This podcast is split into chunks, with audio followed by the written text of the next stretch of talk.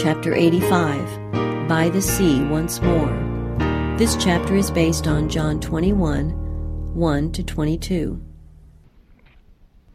Jesus had appointed to meet his disciples in Galilee, and soon after the Passover week was ended, they bent their steps thither. Their absence from Jerusalem during the feast would have been interpreted as disaffection and heresy, therefore they remained till its close. But this over, they gladly turned homeward to meet the Saviour as he had directed. Seven of the disciples were in company. They were clad in the humble garb of fishermen. They were poor in worldly goods, but rich in the knowledge and practice of the truth, which in the sight of heaven gave them the highest rank as teachers. They had not been students in the schools of the prophets, but for three years they had been taught by the greatest educator the world has ever known. Under his instruction they had become elevated, intelligent, and refined, agents through whom men might be led to a knowledge of the truth. Much of the time of Christ's ministry had been passed near the Sea of Galilee. As the disciples gathered in a place where they were not likely to be disturbed, they found themselves surrounded by reminders of Jesus and his mighty works. On this sea, when their hearts were filled with terror, and the fierce storm was hurrying them to destruction, Jesus had walked upon the billows to their rescue. Here the tempest had been hushed by his word. Within sight was the beach where above ten thousand persons had been fed from a few small loaves and fishes. Not far distant was Capernaum, the scene of so many miracles. And as the disciples looked upon the scene, their minds were full of the words and deeds of their Saviour. The evening was pleasant, and Peter, who still had much of his old love for boats and fishing, proposed that they should go out upon the sea and cast their nets. In this plan all were ready to join. They were in need of food and clothing, which the proceeds of a successful night's fishing would supply, so they went out in their boat, but they caught nothing. All night they toiled without success. Through the weary hours they talked of their absent Lord, and recalled the wonderful events they had witnessed in his ministry beside the sea. They questioned as to their own future, and grew sad at the prospect before them. All the while, a lone watcher upon the shore followed them with his eye, while he himself was unseen. At length the morning dawned. The boat was but a little way from the shore, and the disciples saw a stranger standing upon the beach, who accosted them with the question, Children, have ye any meat? When they answered no, he said unto them, Cast the net on the right side of the ship, and ye shall find. They cast, therefore, and now they were not able to draw it from the multitude of fishes. John recognized the stranger and exclaimed to Peter, It is the Lord. Peter was so elated and so glad in his eagerness, he cast himself into the water and was soon standing by the side of his master. The other disciples came in their boat dragging the net with fishes. As soon as they were come to land, they saw a fire of coals there, and fish laid thereon, and bread. They were too much amazed to question whence came the fire and the food. Jesus saith unto them, Bring of the fish which ye have now caught. Peter rushed for the net which he had dropped, and helped his brethren drag it to the shore. After the work was done and the preparation made, Jesus bade the disciples come and dine. He broke the food and divided it among them, and was known and acknowledged by all the seven. The miracle of feeding the five thousand on the mountainside was now brought to their minds. But a mysterious awe was upon them, and in silence they gazed upon the risen Saviour. Vividly they recalled the scene beside the sea when Jesus had bidden them follow him.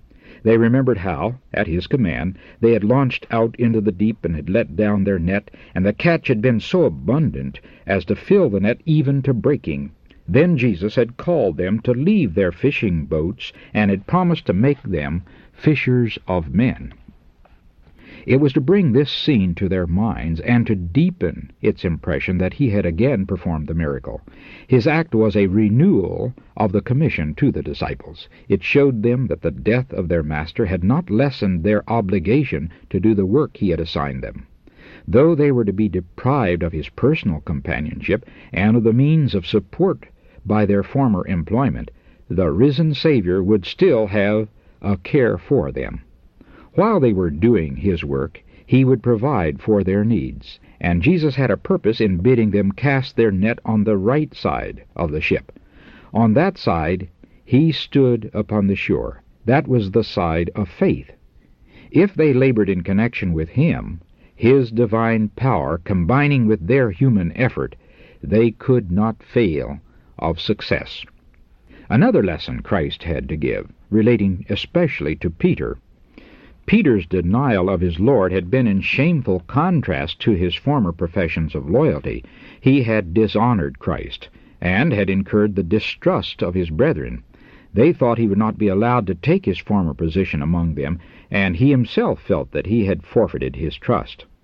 Before being called to take up again his apostolic work, he must before them all give evidence of his repentance. Without this, his sin, though repented of, might have destroyed his influence as a minister of Christ.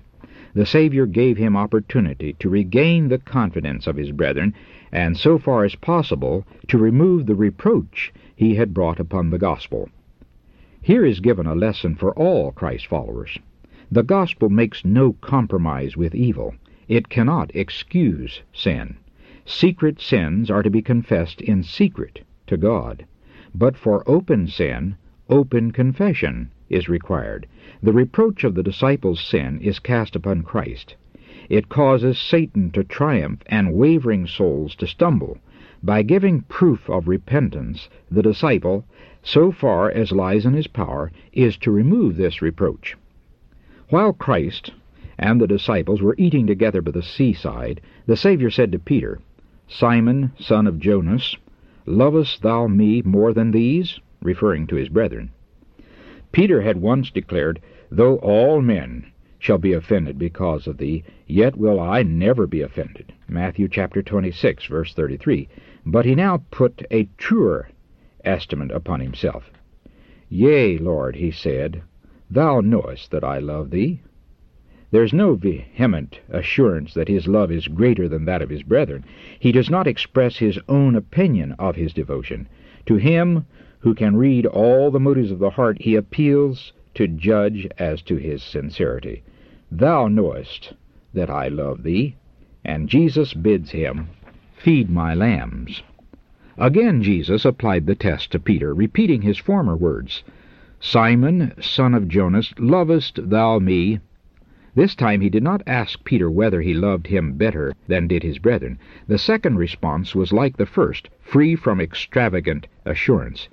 Yea, Lord, thou knowest that I love thee. Jesus said to him, Feed my sheep. Once more the Saviour put the trying question, Simon, son of Jonas, lovest thou me? Peter was grieved. He thought that Jesus doubted his love. He knew that his Lord had cause to distrust him, and with an aching heart he answered, Lord, thou knowest all things. Thou knowest that I love thee. Again Jesus said to him, Feed my sheep. Three times Peter had openly denied his Lord, and three times Jesus drew from him the assurance of his love and loyalty, pressing home that pointed question like a barbed arrow to his wounded heart. Before the assembled disciples, Jesus revealed the depth of Peter's repentance and showed how thoroughly humbled was the once boasting disciple. Peter was naturally forward and impulsive, and Satan had taken advantage of these characteristics to overthrow him. Just before the fall of Peter, Jesus had said to him, Satan hath desired to have you, that he may sift you as wheat. But I have prayed for thee, that thy faith fail not. And when thou art converted, strengthen thy brethren. Luke chapter 22, verses 31 32. That time had now come, and the transformation in Peter was evident. The close, testing questions of the Lord had not called out one forward, self sufficient reply, and because of his humiliation and repentance, Peter was better prepared than ever before to act as shepherd to the flock. The first work that Christ entrusted to Peter on restoring him to the ministry was to feed the lambs. This was a work in which Peter had little experience. It would require great care and tenderness, much patience and perseverance. It called him to minister to those who were young in the faith, to teach the ignorant, to open the Scriptures to them, and to educate them for usefulness in Christ's service. Heretofore Peter had not been fitted to do this, or even to understand its importance, but this was the work which Jesus now called upon him to do. For this work his own experience of suffering and repentance had prepared him. Before his fall, Peter was always speaking unadvisedly, from the impulse of the moment. He was always ready to correct others, and to express his mind before he had a clear comprehension of himself or what he had to say. But the converted Peter was very different. He retained his former fervor, but the grace of Christ regulated his zeal. He was no longer impetuous self confident, and self exalted, but calm, self possessed, and teachable. He could then feed the lambs as well as the sheep of Christ's flock. The Saviour's manner of dealing with Peter had a lesson for him and for his brethren. He taught them to meet the transgressor with patience, sympathy, and forgiving love. Although Peter had denied his Lord, the love which Jesus bore him never faltered. Just such love should the under shepherd feel for the sheep and lambs committed to his care. Remembering his own weakness and failure, Peter was to deal with his flock as tenderly as Christ had dealt with him. The question that Christ had put to Peter was significant. He mentioned only one condition of discipleship and service. Lovest thou me? He said. This is the essential qualification. Though Peter might possess every other, yet without the love of Christ he could not be a faithful shepherd over the Lord's flock. Knowledge, benevolence, eloquence, gratitude, and zeal are all aids in the good work, but without the love of Jesus in the heart, the work of the Christian minister is a failure. Jesus walked alone with Peter, for there was something which he wished to communicate to him only.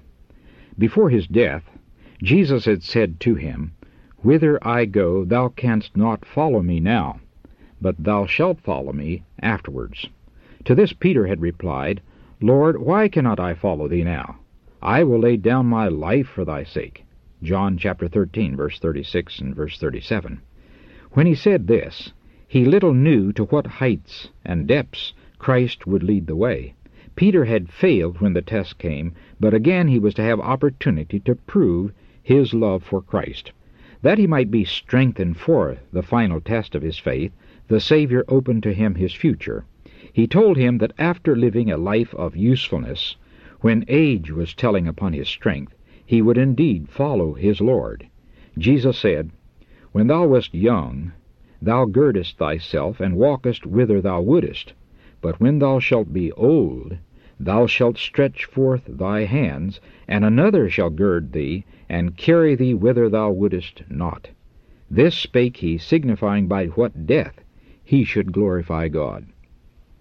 Jesus thus made known to Peter the very manner of his death. He even foretold the stretching forth of his hands upon the cross. Again he bade his disciple, Follow me. Peter was not disheartened by the revelation. He felt willing to suffer any death for his Lord.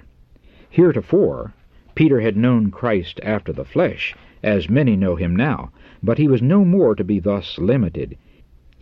He knew him no more as he had known him in his association with him in humanity. He had loved him as a man, as a heaven sent teacher.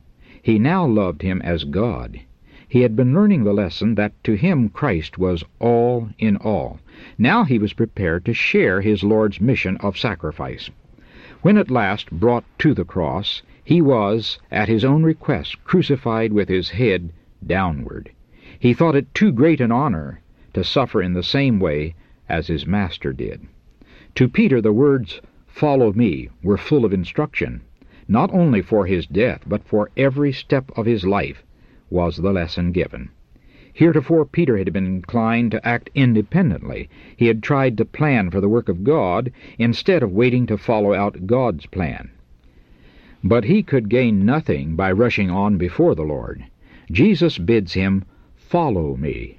Do not run ahead of me. Then you will not have the hosts of Satan to meet alone. Let me go before you, and you will not be overcome by the enemy. As Peter walked beside Jesus, he saw that John was following. A desire came over him to know his future, and he saith to Jesus, Lord, what shall this man do? Jesus saith unto him, If I will that he tarry till I come, what is that to thee? Follow thou me. Peter should have considered that his Lord would reveal to him all that it was best for him to know. It is the duty of everyone to follow Christ without undue anxiety as to the work assigned to others. In saying of John, If I will that he tarry till I come, Jesus gave no assurance that this disciple should live until the Lord's second coming. He merely asserted his own supreme power, and that even if he should will this to be so, it would in no way affect Peter's work. The future of both John and Peter was in the hands of the Lord. Obedience in following him was the duty required of each. How many today are like Peter? They're interested in the affairs of others and anxious to know their duty while they are in danger of neglecting their own. It is our work to look to Christ and follow Him we shall see mistakes in the lives of others and defects in their character. Humanity is encompassed with infirmity, but in Christ we shall find perfection. Beholding Him, we shall be transformed. John lived to be very aged. He witnessed the destruction of Jerusalem and the ruin of the stately temple, a symbol of the final ruin of the world. To his latest days, John closely followed his Lord. The burden of his testimony to the churches was, Beloved, let us love one another. He that dwelleth in love dwelleth in God, and God in him. 1 John chapter 4, verse 7 and verse 16. Peter had been restored to his apostleship, but the honor and authority received from Christ had not given him supremacy over his brethren. This Christ had made plain when in answer to Peter's question, what shall this man do? He had said, What is that to thee? Follow thou me. Peter was not honored as the head of the church. The favor which Christ had shown him in forgiving his apostasy, and in trusting him with the feeding of the flock, and Peter's own faithfulness in following Christ won for him the confidence of his brethren. He had much influence in the church. But the lesson which Christ had taught him by the Sea of Galilee, Peter carried with him throughout his life. Writing by the Holy Spirit to the churches, he said, The elders which are among you I exhort, who am also an elder, and a witness of the sufferings of Christ, and also a partaker of the glory that shall be revealed. Feed the flock of God which is among you, taking the oversight thereof, not by constraint, but willingly, not for filthy lucre, but of a ready mind, neither as being lords over God's heritage, but being ensamples to the flock. And when the chief shepherd shall appear, ye shall receive a crown of glory that fadeth not away. 1 Peter chapter 5 verses 1 through 4.